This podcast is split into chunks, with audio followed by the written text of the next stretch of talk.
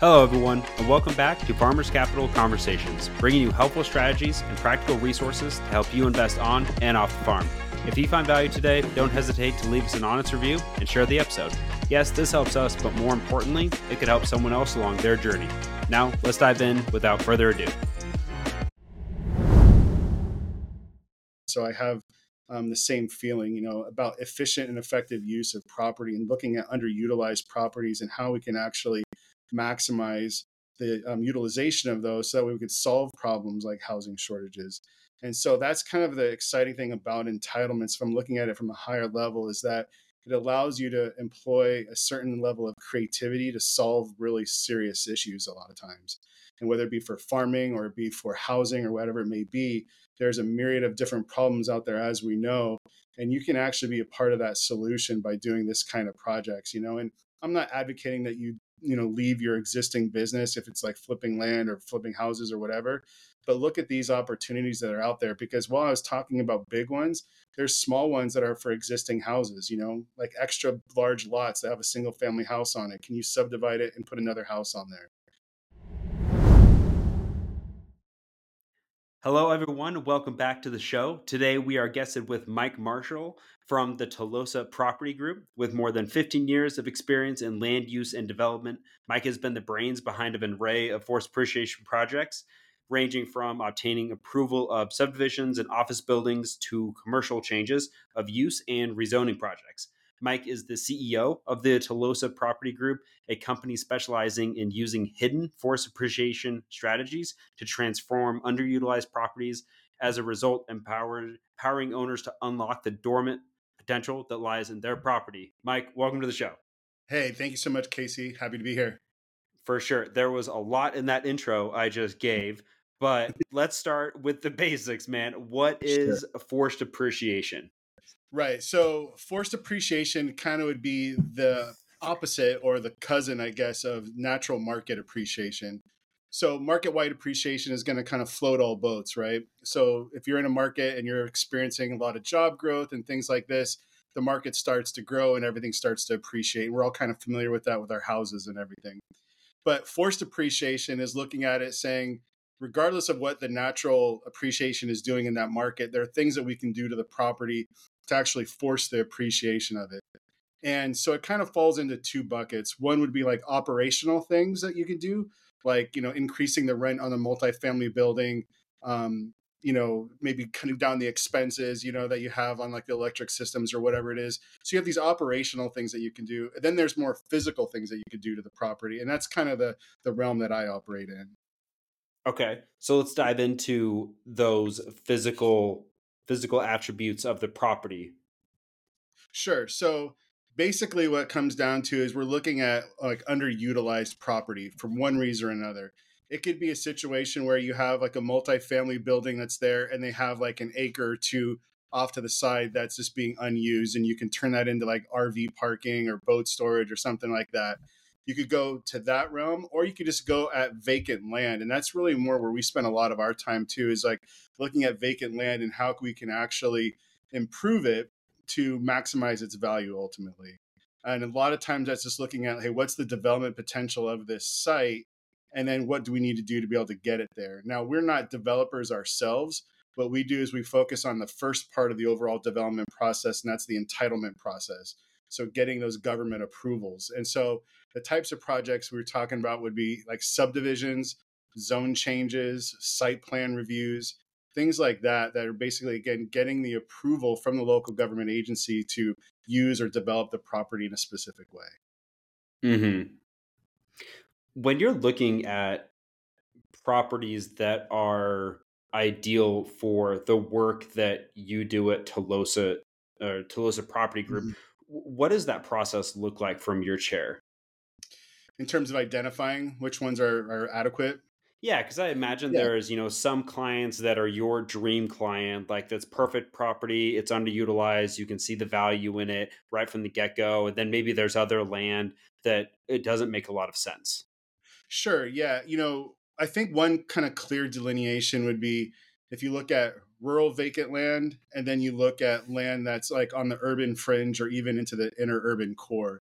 So there's those two halves. And for rural vacant land, there's a lot of opportunity to add value with subdivisions.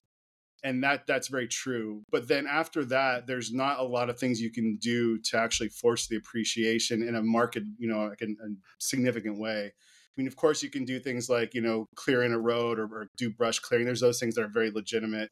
But in terms of making like big bumps, subdivisions are going to be your best bet in those kind of situations. For us, we tend to look at areas that have zoning, you know, applied to it. And there's states like California that have zoning in the rural counties and they have zoning in the cities. But a lot of states are like Texas, where here it's like, you know, you'll have zoning in the cities, but you'll have no zoning out in the county. And so for us, we find more opportunity where there's actual zoning, which is kind of like the opposite of like what a lot of people that are um, in the land business, you know, they see zoning as a constraint or a restriction, and it certainly can be, but it also presents a lot of opportunities. And so we look at areas primarily that have some sort of zoning that's applied to it. That said, we still do stuff that's out in the, the rural areas as well. But again, the the plays that you have are kind of more limited to subdivisions more over than anything else, which okay. isn't bad. You still do really well. So it's not to imply that it's it's not.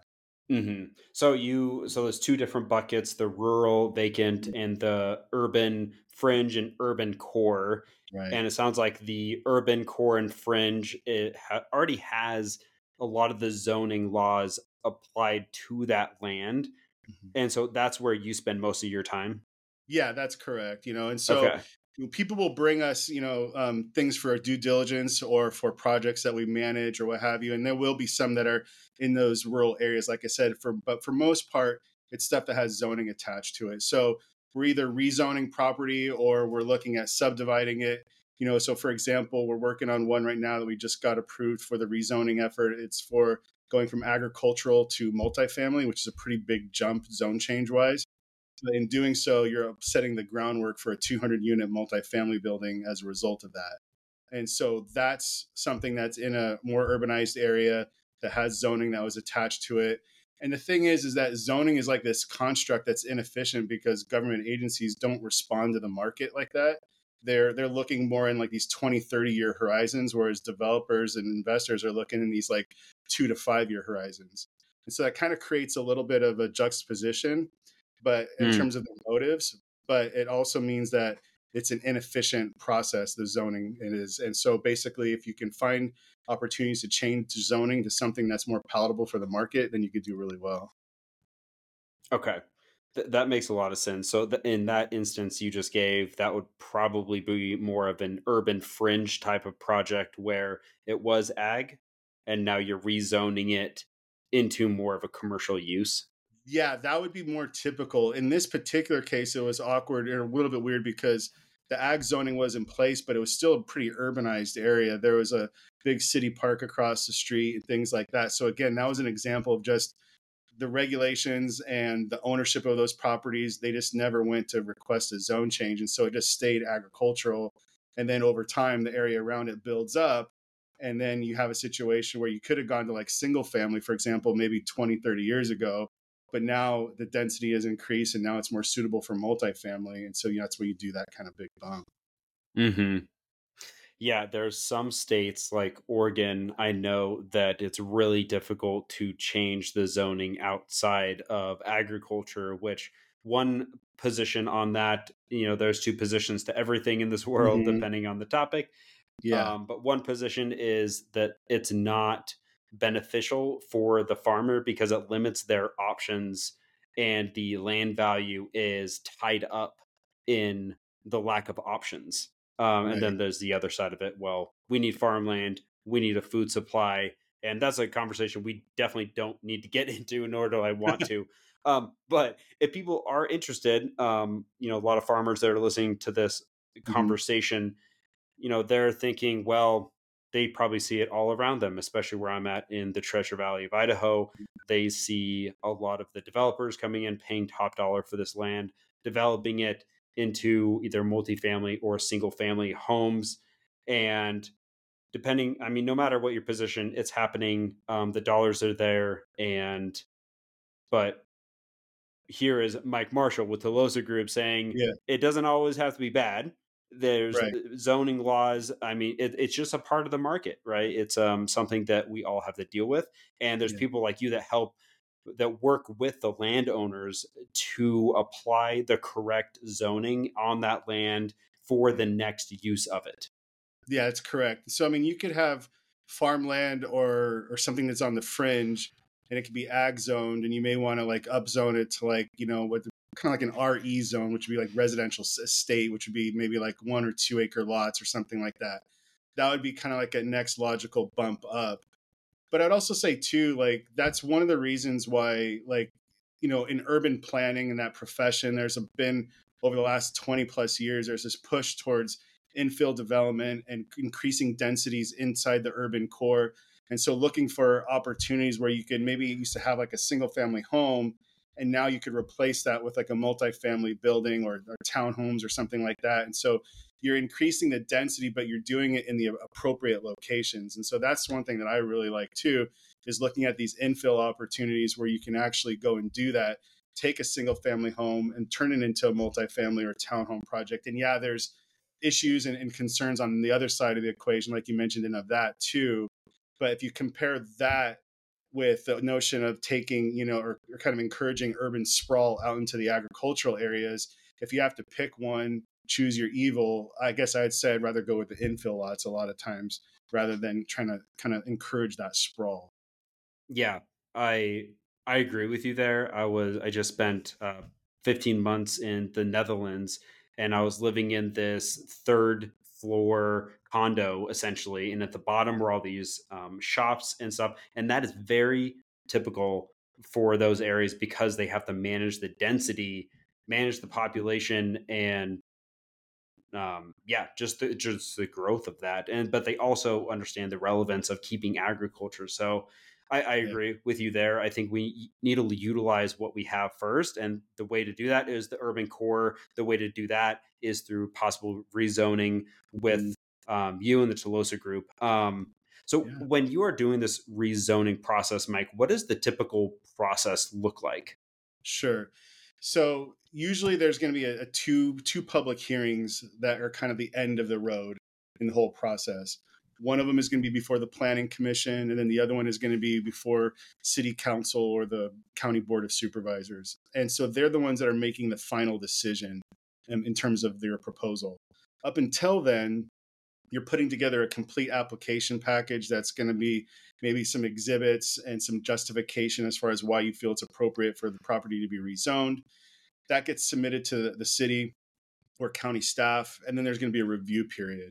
And that review period differs based on where you're at. You know, some places like in California, it could easily be twelve months or longer, depending on what you're doing. And then there's some very rural places where I've seen it happen in two months, you know. So there's a big wide range. And then also in terms of application costs, there's a big wide range. I've seen like rezoning requests as cheap as free in one instance, or like maybe seven hundred dollars. But then I've seen zone changes in California be like thirty-five thousand dollars, forty thousand dollars. Wow. So it's so very dependent on where you're at in terms of the process, the length, and, you know, the fees that are associated to it. Yeah, I was talking to a single family developer here locally, and he was operating, I mean, just two counties away. They run so differently that one entitlement process took, I think, two months or something, and the other one took twelve months, and they were basically the same project. Yeah, I mean, and it happens all the time, unfortunately, you know, and sometimes there's site-specific things that'll, you know, you need to overcome and that cause delays. But yeah, a lot of times you can take them side by side, and just because of the politics or the operational characteristics of that county or city, it delays it. And so then what you'll have is you'll have developers that'll prefer to work with one jurisdiction or another. And if they're on the border of those jurisdictions, so if I'm like in the county, but I'm right next to the city, sometimes they'll want to annex that property into the city because it's more beneficial for whatever reason, or sometimes they want to stay out too. And so it does cause an issue sometimes. Yeah, it does. Speaking about um, geographies, what states do you mostly work in? We have stuff kind of all around right now. Honestly, we have stuff in California, Texas, Florida, the Carolinas, but all in all, like probably in terms of like simplicity, if you're sticking to like the southern states, there's a lot more, you know, general consistency as far as the simplicity of the process. Um, but also too, the more rural you are, sometimes it's a little bit easier, but there is a point where you get too small and it's like, they're just not familiar with the processes because they've only had like one subdivision request in the last ten years, something like that. So you have that side of the equation too. Um, unfortunately, fortunately or unfortunately, depending on where you land on like the political scale of everything, and you look at red states versus blue states, if you're making a very broad generalization, red states probably tend to be a little bit easier um, just because the land use controls are a little bit looser, you know, than in other places. And all the places that you would imagine are more difficult are going to be, you know, California, the Pacific Northwest is going to be harder. New York is going to be harder. You know, um, Florida is easier. Texas is easier. The southern states are easier. These are generalities. And as a result, that's kind of where we do a lot of our work, just because that's where there's the path of least resistance. But in all those other states that I mentioned, you know, that are a little bit harder, the reality is if you know how to get through those, and you, you're going to be better off too, because you're cutting out the competition as a result. So if you can make it work in California or New York, you know, you can, you can make it happen pretty much anywhere. You know, I spent so much of my time in California and I'm constantly surprised at how simple the process can be in a lot of places comparatively. And does that vary depending on if you're in like Carlsbad versus San Francisco? Yeah, right. Exactly. So like if you're looking at just say California, you know, the coastal areas are going to be harder. So, you know, San Francisco, L A, San Diego, those are all going to be harder to go through. If you're interior in like the Inland Empire, places like, you know, Riverside and and like um, east of San Diego, anything that's kind of between the coastal range and like the border of like Arizona and Nevada, those places are going to be, you know, a lot easier. If you're been in California at all, you know, you kind of start to realize that there's, you know, two or three types of California, you know, and um, and you can kind of play it out. And, and it's true. Some of those interior areas certainly are easier. But I will say this, too, is that a lot of states, including California, are governed by statewide regulations that they can't vary from at the local level, regardless of what their opinions would be. Mm-hmm. Yeah. So it's kind of like federally mandated versus state mandated. Right. Exactly. That's exactly it. Big Daddy's got to tell us what to do in some regard. Right. So like the environmental regulations in California are notoriously difficult to deal with and long and lengthy, you know, and in other places, it's completely the opposite. I think the thing is with that is that the intentions were always good at the beginning, but it's always the implementation that ends up messing things up. Yeah. I mean, that's kind of why I mean, you see a lot of people just general business nowadays, it's the same where it's like give away all the secrets, but sell the implementation and the execution because that's where the money is made. And it's kind of the same with what you're doing with Telosa Group. It's yep. You can give away all the secrets, but the fact is like you guys exist for a reason because you guys can manage that execution of the process.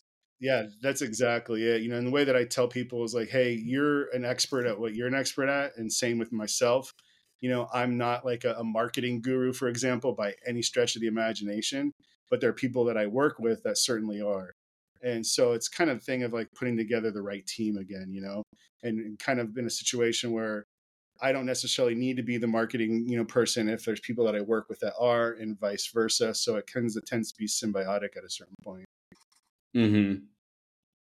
Yeah. Speaking about relationships being symbiotic and really just aligned.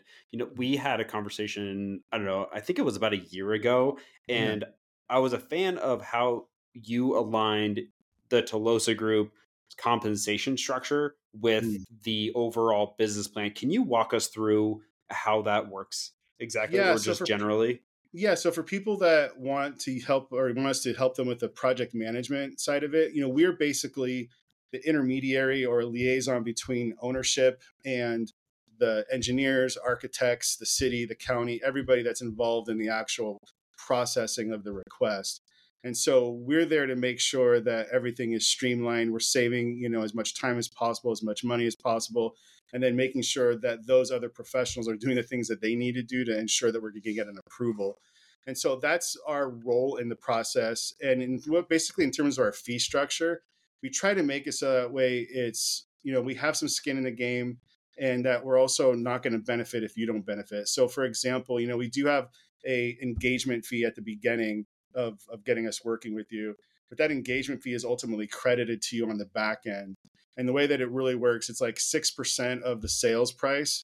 If you're if you're going to be flipping it, six percent of that final sales price is what our fee is minus the um, minus the upfront engagement fee. And so in that sense, what it does is it basically allows you to use our services at a very low cost and, and not have to worry about that. And then we only get compensated really if the project actually comes through to full fruition. Yeah, and that's what I love about it. It's very similar to how our real estate deals are structured. When we provide preferred returns to our investors, that means that they could get six to eight percent on their money before the general partners in the deal get paid a dime. And I've just been always been a huge fan of that because yeah. it incentivizes everyone to do the things that they're supposed to be doing. Exactly. That's a, that's another big reason for it. And so far, it's worked out really well because the alternative is is that, you know, at least within the industry, would be like charging on an hourly basis, I think. And that's very, very, very common, but it kind of creates problems because now it's like, again, where's your incentive? You know, and that's almost like kind of engineers and professional services charge in the same way. And so they get paid essentially to create exhibits and papers and stuff like that, but they're not really incentivized to actually see that it goes through. And so that's what I tried to change up. That is a huge, I don't know if irk is the right word to use, um, but I read this book recently and it really opened my eyes up to where like an hourly rate is actually pretty unethical when you think about it, because it, it makes the contractor or whoever you're working with stretch the time out on any given project to where it's actually just beneficial for them. It's not really beneficial for the investor or just the owner of the land or, you know, the project mm-hmm. owner, et cetera. Um, and so when I read that book, I was like, it's so right. And that's why people who move fast and move accurately should get paid for their time, but mm-hmm. they should get compensated for if they execute in a timely fashion. That's actually better for everyone involved because that means your velocity of money or the velocity of the project is moving at a much higher pace. And that is what where the value is created in the long term. Right, exactly. Um, there's that guy that he has... Um... He's more of an ad agency guy, and he's on Facebook, or not Facebook, but on YouTube a lot. Was it called The Future or Future, something like that? And he talks about pricing psychology a lot of times, and it's all geared towards like basically value-based pricing rather yeah. than hourly, you know? And it's that's so true because if you're paying somebody hourly and you're really good, that means you're going to be fast. And so now that, that professional gets punished for actually being good. And so that's like a, a downside of the, for them from their perspective. And then again, too, hourly again from the client's perspective is that you're always wondering, are you getting charged the right rate? Are you really getting charged the correct number of hours? Does it make sense? As opposed to having like, you know, an actual benchmark or an actual result being the motivation. Mm-hmm. Yeah. The book that I was referring to is Value-Based Fees by Alan Weiss.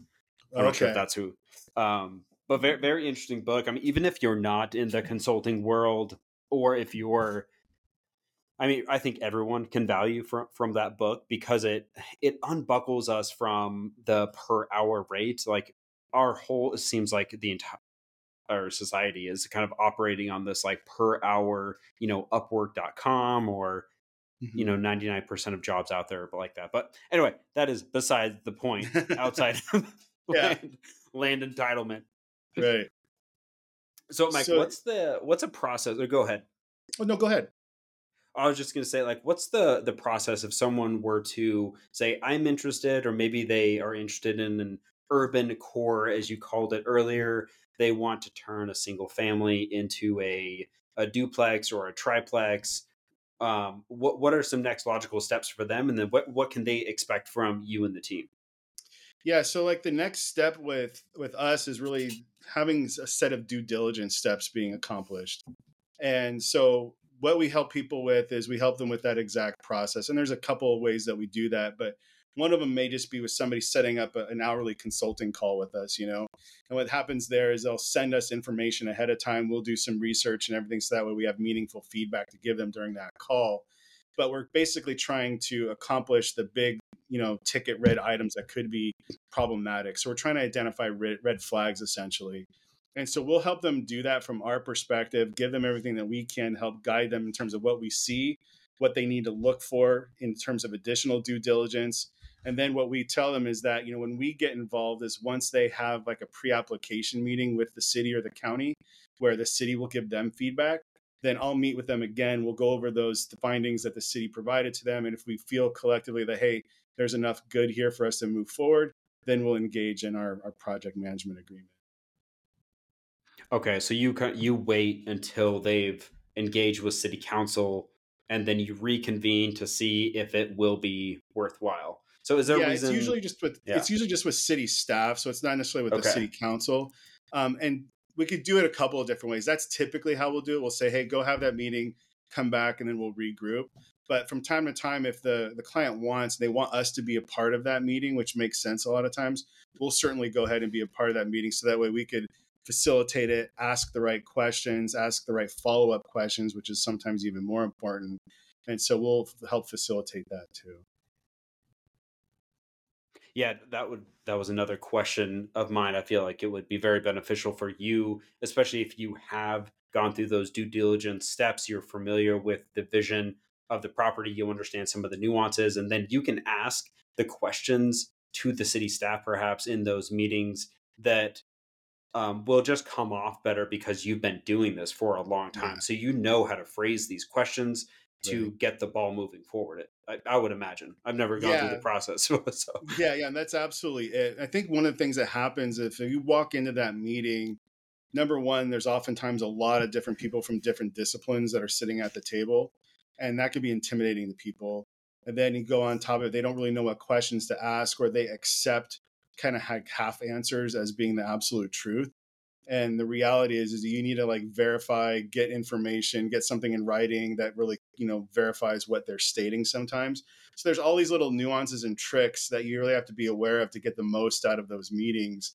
And if uh, you don't have somebody on your team to help you, then that's problematic. So like that's where we come in a lot of times, but it's also too where even like a civil engineer may do that for people as well. Mm-hmm. Yeah, that's a good point that you make. It can be pretty intimidating when you're looking at all of these different people, all of these professions, and they're asking questions with words that probably are not common enough for, like, we don't deal with zoning and city laws and all of that. Mm-hmm. So it's definitely could be beneficial to get someone who's in the day-to-day to understand all of those nuances. So. Yeah, absolutely. And another thing I'd say too is that even if you don't have the intention of doing the entitlements or any development work or anything like that, I think it's important to understand and know those things, to know what the potential of the site is, because if nothing else, you want to be able to utilize that information in your marketing, when you're reaching out to potential buyers, when you're communicating with agents and everything like that, to help communicate that there is other value to this property above and beyond just looking at it for what you see physically on the ground right now. And so I think that's a place where a lot of people do miss out, is because they're going to look at just comps.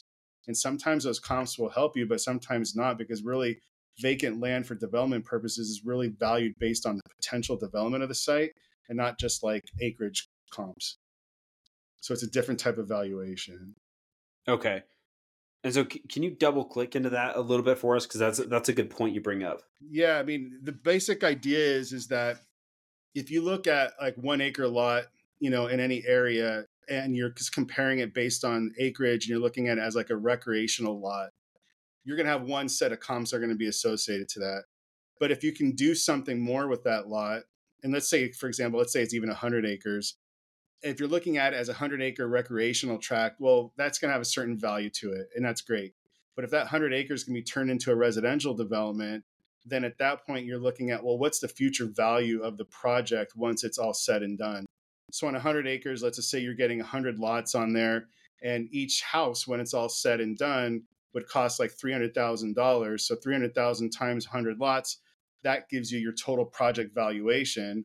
And then from there, you're backing out your construction costs, the profit to the developer, profit to the builder, and then you're going to get your basically your paper lot value. Well, that's where you're creating a lot of your values by getting that approval in place. And so you can miss a lot of value if you're basing it based on comps like for recreational land, as opposed to it being something like for like housing. Now, the thing is, is that if you're not going to do the subdivision, you're not going to do the entitlement work, you're probably not going to capture a lot or much of that value, because you're just telling somebody, hey, there's this potential here, as opposed to setting the stage for that person, another developer, to come in and do that work. So that's why entitlements are so valuable is because you're, number one, you're moving that that ball down the field a little bit more, but you're also adding certainty into the picture where there otherwise wasn't certainty. And that's why you're adding value. That's why entitlements can be so valuable. They can make that huge bump. It's because you're changing the potential use of the property, in this case, from like a recreational piece of land to a residential development. Mm-hmm. I think that's a huge next step for people to take away here today. It's like, you don't have to necessarily do all of the horizontal for the subdivision to be laid out. You can simply go through and go through the process that Mike is talking about and create the vision for the next seller. And maybe it's a subdivision, maybe it's a multifamily apartment in this urban core, urban fringe area. Um, but just that next step can really add the value to the land instead of being, you know, comped at that recreational. I like to figure, like, this is why I moved out of residential, because residential mm-hmm. houses are usually use sales comps, right? So yeah. Whatever the house next door sold at, that's, they use that as the price or a sales comp for your house. Mm-hmm. Um, and that's the a similar process for the residential or or the the rec recreational land that you were talking about. But when you go yeah. through this process, it's easier for them to see um, for the for the next person. Yeah, absolutely. I mean, and I don't want to. I shouldn't be careful not to like paint it as though it's all roses, because it certainly isn't. You know, like. The biggest the biggest issues that people tend to have, I think, when they're getting into the entitlement space is that they come from wherever piece of real estate they come from before, you know, whether it be houses, land, whatever they're doing. They're either flipping or they're, you know, wholesaling, whatever they have in their business, they're able to move really quick. Um, and entitlement work doesn't move quick. You know, it, it's definitely a lengthy process, you know, in most instances. Um, there are certain types of entitlements that'll move faster than others in general. But it is a time-consuming process. But the upside is, is that the payoffs are that much bigger too. So it's always like this balancing act that you're doing. And the other thing that's probably, you know, problematic for a lot of people is that sometimes with entitlements, you have to spend money on some due diligence to be able to even determine if there's actual potential for that site. And so you're putting money and dollars into these studies or these analysis or whatever it happens to be, just to be able to answer the question as to whether or not I can develop it in the fashion that I'm looking to develop it. So for example, one thing would be like, you know, when we look at utilities, we tend to think, well, if the utilities are at the street right in front of the property, then everything's great. But it's not just about the location of those utility lines, it's about the capacity of those utility lines and the whole infrastructure. And so if the infrastructure is not set up for your additional one hundred houses, then you either have to go and upgrade the infrastructure, or you have to bring down your unit count to something that's actually manageable by the infrastructure that's already in place. That can kill the deal if you're already under contract at a certain price, if you have to bring down the unit count. And it can also kill the deal if you're looking at a whole lot of money to upgrade the system too. So that's just one example of these like nuances that you have to be aware of. And like I said, sometimes you have to pay money to be able to answer the question. And the way that, you know, most developers work, and this is the same true with a lot of businesses, is that, you know, they're going to swing at the bat, you know, ten times, and they know that they're going to fail a certain number of times, and the other ones are going to actually be really successful. And that's just part of the business. And it all washes out to be positive in the end. And that's kind of the attitude that you have to have. Now, I'm not saying you're going to fail at it like three times out of ten, but out of ten tries, you're you're likely not going to like, you're likely going to be putting money into something that doesn't, you know, pan out. But the goal of that too is to do that during, before or during your due diligence period, so you're not wrapped up in it and committed. Mm-hmm. And you've gone through that entitlement process, like, and as we mentioned earlier, that could be as quick as two weeks, or it could be as slow as, who knows, twelve months, two years. Right. It's all very subjective to the local city officials. Yeah, yeah, and the complexity of where you're at, you know, and what's involved, you know. So you could be looking at a multifamily development, and now where there was like a house, now you have thirty units or something like that. Well, that's a lot more additional traffic trips that are coming and going. So now you need a traffic study. That traffic study is going to identify whether there's any mitigation that needs to be done. That mitigation could be as simple as like a stop sign and some striping, but it could also be as complicated as a traffic signal. A traffic signal may cost you two to three hundred thousand dollars just to put in one signal. So it's things like that, that like, yeah, when you look at the top level of the regulations, like I should be able to be allowed to have X number of units, but there's certain extenuating factors that can limit the actual size and scope of the project based on the impacts that are going to be anticipated as a result. Mm-hmm. Yeah, good points, Mike. Yeah. This has been super valuable. I didn't know a lot about entitlement. I still don't, let's be honest here. Um, the basics, but that's why yeah. we have people like Mike Marshall to really uh, help us and guide us through this process. But for anyone out there, even interested in figuring out what the entitlement process looks, how it can potentially add value to your land that could just be a bunch of dirt and rocks out there right now and not being used for anything. Or if you have these urban infill lots, you know, there's could be a lot there. And I think also a point for folks to think about is the long-term vision, not only for their own pocketbook, but for the long-term of the community that they're in. You know, in my, a lot of places around the world, there's housing shortages. There's people having probably too much land that could probably, land could be split up, be used for more housing. And I think just better utilization of our land is something that uh, I am a very big proponent of, and something that I think we need to do more of, but that's just my, my opinion. Um, Mike, is there one thing you'd like to leave us with today?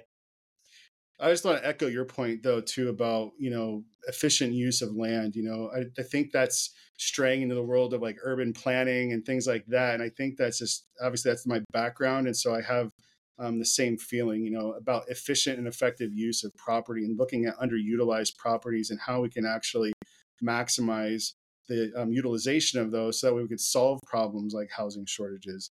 And so that's kind of the exciting thing about entitlements from looking at it from a higher level, is that it allows you to employ a certain level of creativity to solve really serious issues a lot of times.